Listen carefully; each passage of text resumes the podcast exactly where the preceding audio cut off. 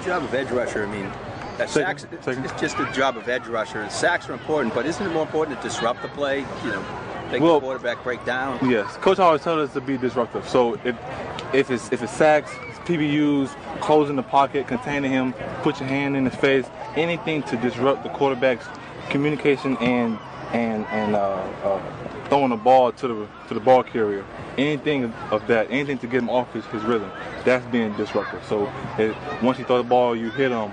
If it's you put take the lineman and put it on his lap, anything of being disruptive, that's what our coaches preach. D line seemed to be clicking in those goal line drills today. How important of an aspect is that for you guys focusing? Very important, very important uh, on the aspect of that that we're getting better.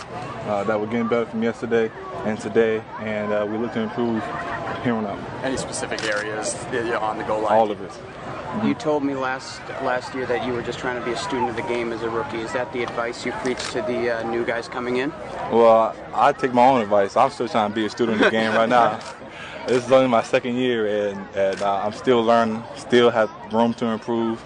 And while I'm learning, I'll also tell the guys who came in behind me, uh, the, the rookies now, little small things that helped me out through, like just like the vets did me. What's it like to have uh, Brett Bielema on the staff? Familiar face? familiar face and a familiar voice, someone who someone who knew you when you was young, someone who's on your side a little bit, and and now that he's with me in college, he's also happy to see my growth, and uh, we're I'm just taking this journey together. Now you and Derek came in the league together. How has he been this training camp coming back off that ACL? Well, he's been been fantastic. You can ask him yourself one day when you if you, if you call him over here, but uh, he's looking good. I know he's feeling good.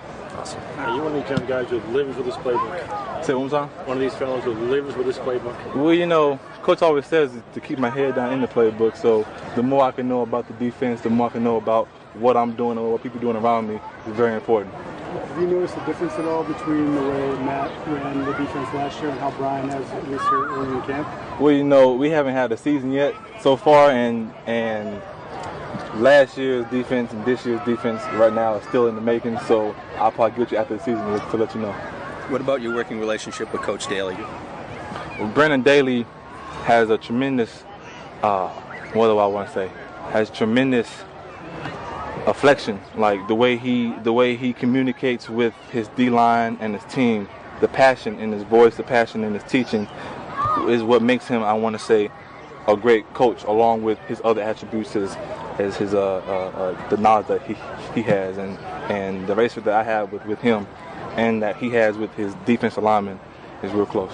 You had maybe the biggest hit of camp so far yesterday. Did that get the juices going? First day in pads, get everything. Uh, it was it was a little buzz around, but uh, it was just something that that you do. It was something that just happened. You know what I'm saying? It wasn't anything intentional or anything like that. It was just it, hopefully it got the juices flowing and set the tone for camp. But it was just, just that. I mean, it feels Yeah. good. That's a veteran, big NFL running back that you. Yeah, it's it's no ill intention or I, I wasn't doing that on purpose. It just so happened to that was a person in front of me during that moment, and that's what happened.